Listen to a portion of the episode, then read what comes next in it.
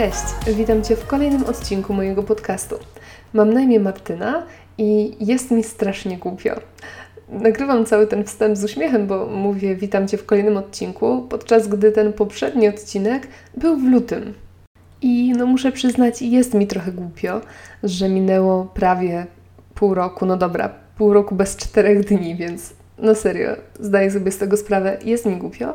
Natomiast nie do końca czuję, że muszę za to przepraszać.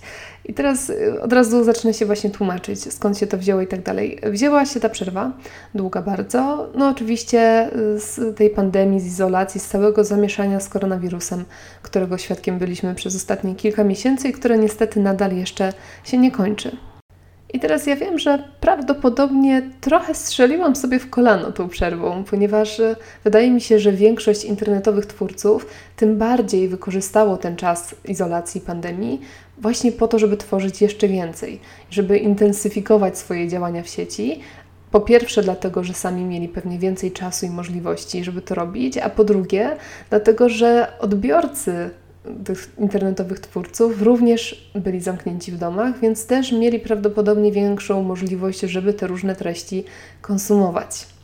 I prawdopodobnie, gdybym nagrywała regularnie przez te ostatnie pół roku, to być może dzisiaj byłabym z tym podcastem w zupełnie innym miejscu, bo może udałoby mi się zebrać większą grupę słuchaczy, dotrzeć do większej ilości ludzi i prawdopodobnie wyszłabym na tym całkiem nieźle jako internetowy twórca ale nie zamierzam przepraszać za tą przerwę i absolutnie nie zamierzam czuć się źle, że ta przerwa miała miejsce, ponieważ zaraz na początku pandemii, zastanawiając się, co zrobić w ogóle z tym całym czasem w moich rękach i co zrobić w danej tej sytuacji dziwnej, w której wszyscy się znaleźliśmy, zastanowiłam się i stwierdziłam, że, że no nie, że nie chcę tego czasu wykorzystywać na to, żeby działać i gdzieś tam rozwijać e, ten podcast, czy w ogóle jakąś tam swoją działalność online, tylko chcę wykorzystać ten czas na to, na co myślę, że większość ludzi jednak ten czas wykorzystała, czyli na zadbanie o siebie. Doszłam do wniosku, że mam dwa wyjścia.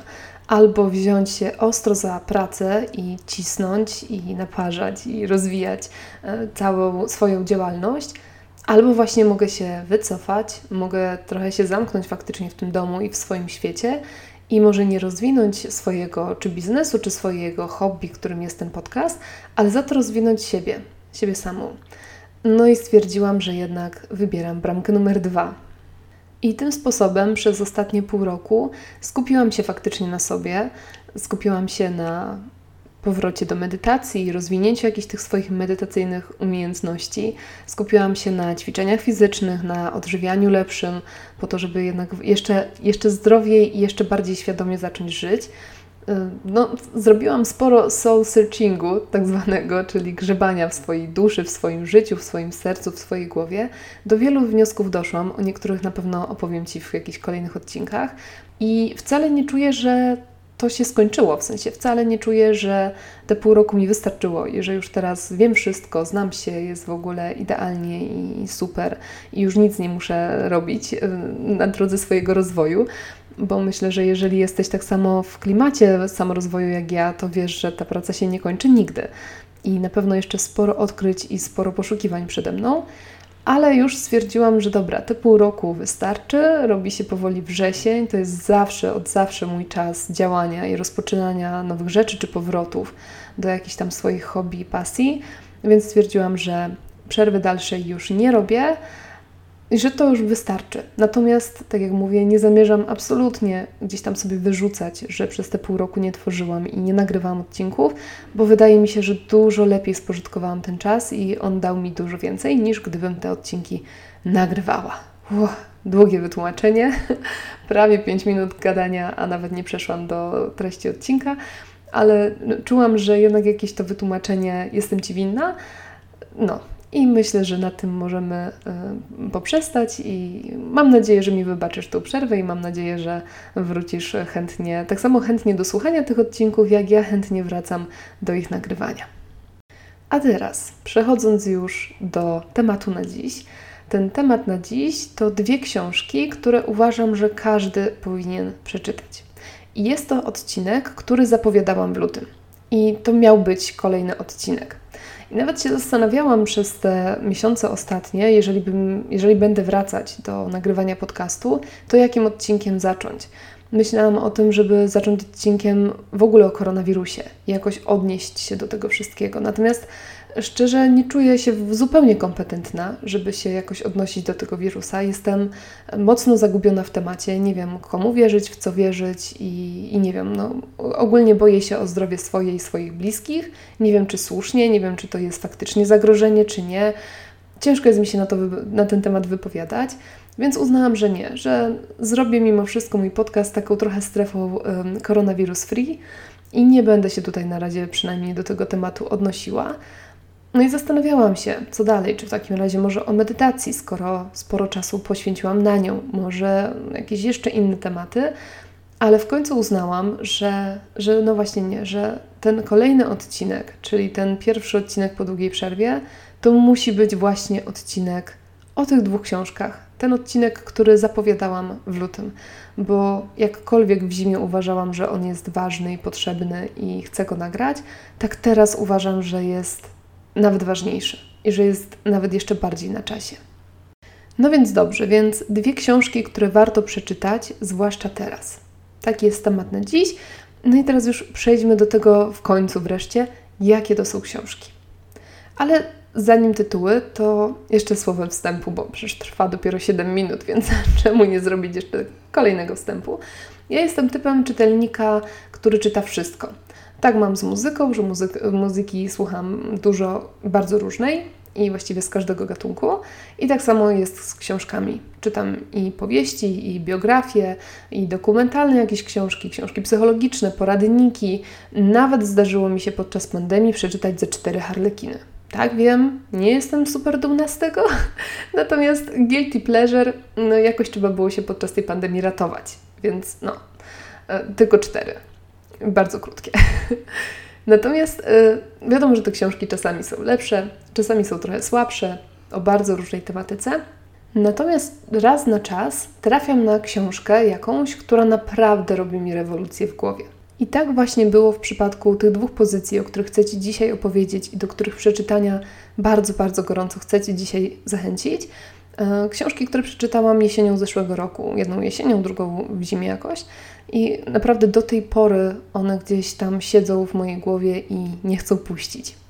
Te książki to Obsesja Piękna autorstwa dr René Engeln i Rzecz o zmęczenie Jamesa Wallmana.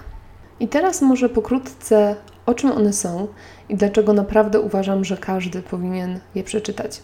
Pierwsza książka, y, Obsesja Piękna, napisana przez szanowaną profesor psychologii dr René Engeln, mówi o tym, jak kultura wpływa na kobiety i na to, jak kobiety postrzegają swoje ciała i w ogóle jak w kulturze kobiety są postrzegane również przez mężczyzn. I to, muszę przyznać, jest lektura ciężka. To znaczy, czyta się ją bardzo dobrze, ale ja osobiście naprawdę przeżyłam emocjonalnie czytanie tej książki. Ja może w ogóle przeczytam Ci, co na temat tej książki, jaki opis daje wydawnictwo. Um, I to jest, to jest, lubimy czytać fragmencik. Jak współczesna obsesja na punkcie wyglądu krzywdzi dziewczynki i kobiety. Taki jest powiedzmy podtytuł. I dalej. Wielokrotnie nagradzana profesor psychologii pokazuje, jak obsesja na punkcie wyglądu i aparycji stała się epidemią, która przeszkadza kobietom podejmować życiowe decyzje i prowadzić szczęśliwe i wartościowe życie. Współczesne młode kobiety stają obecnie przed nie lada dylematem. Nie chcą wyglądać jak lalki Barbie, ale podobnie jak kobietom wcześniejszej generacji wmawia się im, że tak właśnie wyglądać powinny. Złoszczą się na to, jak media pokazują kobiety, a mimo to stosują rady z kolorowych magazynów. Wyśmiewają współczesną kulturę ideału, ale inspirują się filmikami tutorialami, jak poprawić zdjęcie w Photoshopie. Autorka sprzeciwia się takiej postawie, przekonuje nas do tego, by pozbyć się chęci porównywania siebie z innymi i spojrzeć na siebie łaska łaskawszym okiem, bo wygląd to nie wszystko. I teraz, żeby nie było, że autorka gdzieś sobie coś tam wymyśliła, czy uogólnia, czy zakłada jakieś wnioski, nie poparte niczym, to od razu na jej obronę mówię, że książka ta powstała na podstawie wieloletnich badań i wieloletnich rozmów prowadzonych z przeróżnymi kobietami. I pamiętam teraz, trochę jak przez mgłę, bo tak jak mówię, tą książkę czytałam w zeszłym roku. Myślę, że w tym roku na jesieni znów ją sobie odświeżę. Ale pamiętam jedną taką historię, gdzie jakaś pani prezes jakiejś dużej firmy, która naprawdę miała ogromne doświadczenie, ogromną wiedzę, była super ekspertem w swojej dziedzinie, miała taki moment, że chciała odwołać spotkanie, dlatego że wyskoczył jej pryszcz na twarzy. I ona się czuła tak bardzo źle z tym pryszczem, że w ogóle nie powinna wychodzić z domu, a już na pewno nie powinna iść na spotkanie z jakimiś kontrahentami. I to była jedna z wielu historii opisanych w tej książce, która bardzo mnie uderzyła. Jak bardzo my, kobiety, mamy wtłoczone do głowy, że każda, nawet najmniejsza niedoskonałość, to wręcz jest powód do tego, żeby się schować przed światem. Tak jakbyśmy nie mogły z jakąkolwiek niedoskonałością wychodzić do ludzi i robić swojej roboty. Ja osobiście przekonałam się o tym i o tym wszystkim, co, o czym autorka pisze w tej książce, choćby jeżdżąc pociągami. I to jest naprawdę taka głupotka w sumie, ale głupotka, która pokazuje, jak bardzo my kobiety mamy pod górkę momentami. Wsiadam do pociągu. Akurat książkę tą czytałam, kiedy jeździłam tam z powrotem do Nowego Sącza z Warszawy pociągami. I wchodzę do przedziału, zajmuję swoje miejsce i na przykład moim odruchem, zwłaszcza wtedy, było to, żeby na początku jak siądę, to żeby sobie poprawić bluzkę, czy tam sukienkę, czy coś na brzuchu. Wiesz pewnie, jeżeli jesteś kobietą, to wiesz o co mi chodzi, żeby nigdzie nie było widać fałdek, żeby nigdzie nic tam nie właziło pod, pod fałdkę tłuszczu na brzuchu czy cokolwiek. Więc pierwsze co to było, zajmowałam miejsce i control check, czy wyglądam dobrze, czy w ogóle nigdzie nic mi nie wystaje, nie wypływa, czy nic mi się nie mnie, wiesz, czy siedzę odpowiednio. I za chwilę wchodzi do przedziału facet w przykrótkawym t-shircie z porządnym mięściem piwnym, tak zwanym, czyli z brzuchem E, brzuch włochaty, blady, taki, mm, no, pan był trochę starszy już nawet. I ten pan po prostu zajmuje miejsce w przydziale, siada, rozwala się na siedzeniu, ten brzuch mu wyłazi spod koszulki i on ma to gdzieś. I, i wiesz, ja siedziałam z boku i tak sobie myślałam o rany, że w ogóle jejku, no nie wiem, to ja bym się poprawiła na tym siedzeniu, zasłoniła ten brzuch jakoś tam, w ogóle jejku, no bo ja, ja to już momentami wręcz brałam jakąś torbę na kolana, żeby brzuch przykryć, albo się zakrywałam szalem, wiesz, może ja jestem, no właśnie, myślałam, że może jestem ja jakimś ewenementem zakompleksionym, ale okazuje się, że nie, że bardzo wiele kobiet na podstawie tych badań, pani profesor, też tak ma. I ja się czułam skrępowana, natomiast ten facet miał totalnie gdzieś bo on po prostu przyszedł i on tutaj zajął miejsce i ma gdzieś dojechać i on myśli o tym, co on ma dalej zrobić, a nie o tym, jak w tym momencie jest odbierany przez ludzi dookoła niego, jak jest postrzegany. I myślę, że nie zwróciłabym na to tak bardzo uwagi, na całą sytuację i zwłaszcza na swoje, jakoś, na jakąś swoją reakcję na tą sytuację, gdybym właśnie nie czytała tej książki. I dlatego Ci ją polecam bardzo, bardzo gorąco bo to, o czym pisze ta pani profesor, to nie jest jakaś rewolucja w myśleniu, tak do końca w sumie. W sensie, jakby ona pisze o takich rzeczach, które my, kobiety, wiemy. W sensie my to czujemy, my się z tym spotykamy, z tymi różnymi przypadkami, o których ona pisze, to my się spotykamy od dzieciństwa o tym, że kiedy jest mała dziewczynka na imprezie rodzinnej i ma ładną sukienkę, to wszyscy ją komplementują, że ma ładną sukienkę, a następnie radzą jej, żeby jej nie wybrudziła. I nie pozwalają jej tarzać się po trawie z chłopakami, bo ma ładną sukienkę, więc musi o nią zadbać i się nie wybrudzić, bo dziewczynkom nie przystoi a chłopcy są wręcz wysyłani z piłką na trawę, żeby się wyszaleli, wybiegali i nawet niech się ubrudzą i zwykle kiedy chłopiec przychodzi utytłany cały w trawie, to mama do niego mówi, że o rany, ach, ach ci chłopcy. Ci chłopcy to się tak zawsze wybrudzą, bo oni są tacy w ogóle energiczni. Natomiast dziewczynka, hmm, już nie powinna, bo ma ładną sukienkę. I tak jak mówię, to nie są nowe rzeczy. Przynajmniej dla mnie to nie były nowe rzeczy, bo ja naprawdę spotkałam się z wieloma takimi rzeczami przez całe swoje życie. I jako ta dziewczynka, która była upominana, i jako y, obserwatorka różnych sytuacji. Natomiast dlaczego uważam, że tą książkę każdy powinien przeczytać? Bo ona jakby jednoznacznie pokazuje, nazywa te wszystkie mechanizmy i pokazuje, że to jest złe. I dla mnie to była rewolucja w myśleniu, bo nagle sobie uświadomiłam, co ja też robię innym kobietom i jak ja się przyczyniam zupełnie nieświadomie, jak przyczyniam się do tego, żeby tą obsesję piękna nakręcać i podsycać i, i jeszcze bardziej ją szerzyć w świecie. I to naprawdę przez właśnie głupie zachowania, przez jakieś głupie komentarze, przez jakieś głupie teksty, które uważam, ja osobiście uważałam do tej pory, że są zupełnie niewinne i że nikomu nie mogą wyrządzić krzywdy. Ale później, po przeczytaniu tej książki, otworzyłam oczy trochę szerzej i zrozumiałam, że jednak można wyrządzić krzywdę swoimi słowami, takimi, które nawet nie są moimi słowami, tylko są po prostu, wiesz, czymś takim powtarzanym właśnie, że nie wiem, w tym momencie y, podchodząc do małej dziewczynki, dalej mi się zdarza, bo to nie jest coś, co udało mi się wyplenić w jeden dzień, nadal mi się zdarza, że na przykład mówię jej, ale masz śliczną sukienkę i to jest pierwszy komunikat, jaki ja mówię do tej dziewczynki. Wiadomo, że też nie ma co przesadzać w drugą stronę. To nie chodzi o to, że w tym momencie nie możemy absolutnie nic powiedzieć na temat wyglądu dziewczynki, czy tego, że ma ładną sukienkę, bo to też nie do końca o to chodzi. Ale warto, uważam, zdawać sobie sprawę z tego, co takie słowa robią tej dziewczynce. A robią to, że ona sobie koduje w głowie, że tak naprawdę to ten wygląd ma największe znaczenie, ponieważ jest dziewczynką. Więc tak naprawdę nieważne, co ona potrafi, nieważne co umie, nieważne w czym jest dobra, ważne jest to, jak wygląda. I najważniejsze jest to, jaką ma sukienkę, jak jest ubrana, czy jest ubrana ładnie, odpowiednio, czy wygląda tak, jak wszyscy oczekują, żeby wyglądała. Przez lata pracowałam jako fotograf ślubny i to jest znowu coś, co zauważyłam, co się działo notorycznie po każdym ślubie, który sfotografowałam, a wcześniej przed przeczytaniem tej książki nie zwracałam na to zupełnie uwagi. I zaczęłam na to zwracać uwagę dopiero po przeczytaniu tej książki i uderzyło mnie to, jak właśnie sama jestem uczestnikiem w tej całej epidemii obsesji piękna. A mianowicie rozmowa po każdym ślubie, kiedy na przykład spotykałam się z kimś, mówiłam, że właśnie w weekend miałam reportaż i pierwsze pytanie, jak wyglądała panna młoda? Czy miała, jaką miała sukienkę panna młoda? Jak panna młoda wyglądała? Czy, czy ładnie? Jaką miała fryzurę? Jaki miała makijaż? Natomiast drugim pytaniem zazwyczaj było, a co robi pan młody w życiu? Czym się zajmuje? Jaki ma zawód?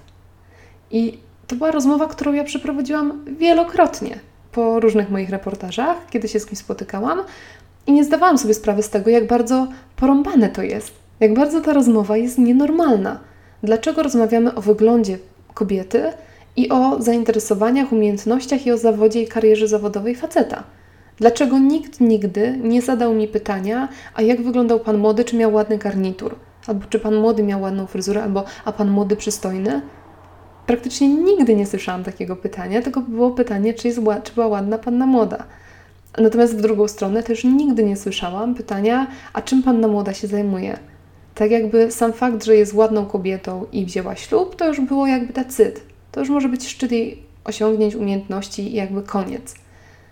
I naprawdę bardzo, bardzo mnie zaczęły takie różne sytuacje uderzać i zaczęłam rozumieć, jak naprawdę łatwo jest dokładać cegiełkę do tej obsesji piękna.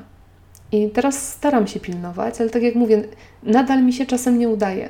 Nadal sama popełniam te błędy i nadal sama przykładam się do tej obsesji piękna. I jest mi z tym źle, ale przynajmniej jestem tego świadoma. I dlatego właśnie do książki Obsesja Piękna bardzo Cię zachęcam. Jeżeli jesteś kobietą, to po to, żebyś przejrzała się w tej książce, przejrzała się w historiach tych różnych opisanych kobiet i zrozumiała, że to, jak myślisz o sobie, to jest wynik czegoś, co zostało ci narzucone, i żebyś też zrozumiała, że nie musisz mieć tych kompleksów, że możesz powiedzieć nie. I mimo wszystko gdzieś spróbowała może faktycznie pokochać swoje ciało za to, co ono potrafi, za to, co dla ciebie robi a nie za to, jak wygląda. Jeżeli jesteś facetem, mężczyzną, również gorąco zachęcam Cię do tego, żebyś przeczytał tą książkę, bo to może Ci otworzyć oczy na to, co Ty też sam prawdopodobnie robisz kobietom wokół siebie, zupełnie nieświadomie. Bo ja naprawdę nie twierdzę, że my jesteśmy złymi ludźmi i że my specjalnie umniejszamy kobiety i że mężczyźni są źli i pomniejszają kobiety. Pewnie są też. Jak, jak w każdej płci i wszędzie są ludzie w porządku i nie w porządku. Ale ja naprawdę uważam, że ludzie, którzy nawet chcą dobrze, też często właśnie jakby popełniają takie głupie błędy i przykładają się do szerzenia tej, tej dziwnej epidemii i dziwnej obsesji. Dlatego, jeżeli jesteś facetem, zachęcam Cię do tego, żebyś przeczytał tą książkę, żeby może zrozumieć kobiety trochę lepiej, zrozumieć o co nam chodzi, zrozumieć, że czasami naprawdę trudno jest być kobietą. A przede wszystkim, i to już naprawdę zaklinam Cię do przeczytania tej książki i namawiam i błagam, przede wszystkim, jeżeli jesteś rodzicem i masz córkę, a jeżeli jesteś matką i masz córkę, to już w ogóle. Bo naprawdę uważam, że może, my, może nie tak, że my jesteśmy, moje pokolenie, czyli w tym momencie 30-parolatki, że jesteśmy na przegranej pozycji, bo, bo my już się z tego nie uwolnimy. Bo nie, bo rewolucję można, można robić w życiu swoim i w życiu e, ludzi naokoło najbliższych, a z czasem ta rewolucja może dosięgnąć świata. Więc jak najbardziej. Ale tym bardziej uważam, że to jest ważny temat właśnie dla małych dziewczynek, które teraz są małe i które teraz budują swój obraz świata i budują swój obraz siebie. Bo to w tym momencie można je nauczyć, że albo najważniejsza jest ładna sukienka, ładna buzia, ładna fryzurka i to, jak wyglądają, albo można je nauczyć, że najważniejsze jest to, kim są, co potrafią, w czym są dobre i co mogą w życiu osiągnąć. Dlatego, jeżeli jesteś rodzicem, jeżeli jesteś matką, jeżeli masz córkę, to błagam, przeczytaj tę książkę. I teraz drugą książką, którą chcę Ci polecić dzisiaj, ale o niej powiem dosłownie parę słów i będzie króciutko, dlatego że temat z tej książki będę chciała rozwinąć w zupełnie innym odcinku. Natomiast drugą książką jest właśnie Rzecz o zmęczenie Jamesa Wallmana. To jest z kolei książka o tym, jak bardzo jesteśmy przeciążeni rzeczami.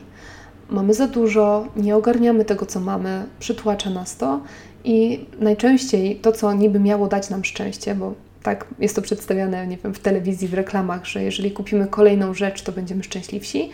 Bardzo często jest tak, że nadmiar tych rzeczy powoduje zupełnie odwrotny skutek. Jesteśmy coraz bardziej zmęczeni, źli, nerwowi, rozdrażnieni, no nieszczęśliwi po prostu. I teraz moją odpowiedzią na to, bo ja coś takiego przeżyłam i taką drogę zmęczenia rzeczami przeszłam, moją odpowiedzią na to był minimalizm na początku. I skupiałam się na tym, żeby ograniczać te rzeczy, żeby nie kupować i tak dalej. I to jakby jest w porządku droga. Natomiast ta książka pokazała mi jeszcze jedno rozwiązanie, jeszcze inną drogę, jeszcze inne podejście do tematu. I uważam, że to jest kapitalne podejście. Nazywa się ono eksperyentalizmem, i nie chcę się tutaj za bardzo rozwodzić na ten temat, bo chciałabym eksperyentalizmowi poświęcić osobny odcinek, a ten już też i tak trwa ponad 20 minut, więc nie będę się tutaj nad tym tematem rozwodziła. Natomiast jeżeli czujesz, zwłaszcza po, po tej izolacji, po tej pandemii, kiedy spędziłeś czy spędziłaś w swoim domu sporo czasu i coś cię w nim uwiera i denerwuje, i masz objawy rzeczy zmęczenia, w sensie czujesz się przeciążony tym wszystkim, co masz, to bardzo polecam tą książkę również. Tak jak mówię, o niej opowiem szerzej kiedy indziej. Dzisiaj chciałam się skupić na obsesji piękna. Tą książkę jednak też polecam. Jeżeli będziesz miał chwilę, czy miała chwilę, to zachęcam do sięgnięcia po nią. A o eksperyentalizmie, o minimalizmie i o konsumpcjonizmie i o tych wszystkich izmach jeszcze sobie porozmawiamy w kolejnym odcinku. Tak więc tyle na dzisiaj. Raz jeszcze przepraszam Cię za tą długą przerwę. Myślę, że teraz już te przerwy pewnie też będą, no, znasz mnie już trochę i wiesz, że to ciężko jest u mnie z taką naprawdę systematycznością dzień w dzień przez długi czas, więc przerwy się jeszcze pojawią, ale będę się starała, żeby one już nie były tak ogromne i przytłaczające. Tak więc dziękuję Ci bardzo serdecznie za dziś. Jeżeli przesłuchałeś ten odcinek po tak długiej przerwie, tym bardziej dziękuję Ci, że jesteś nadal ze mną i jeszcze nie uciekłeś, nie uciekłaś, bo mogliście uciec wszyscy ode mnie. Także dziękuję serdecznie. No i zapraszam w takim razie na odcinek kolejny. Cześć!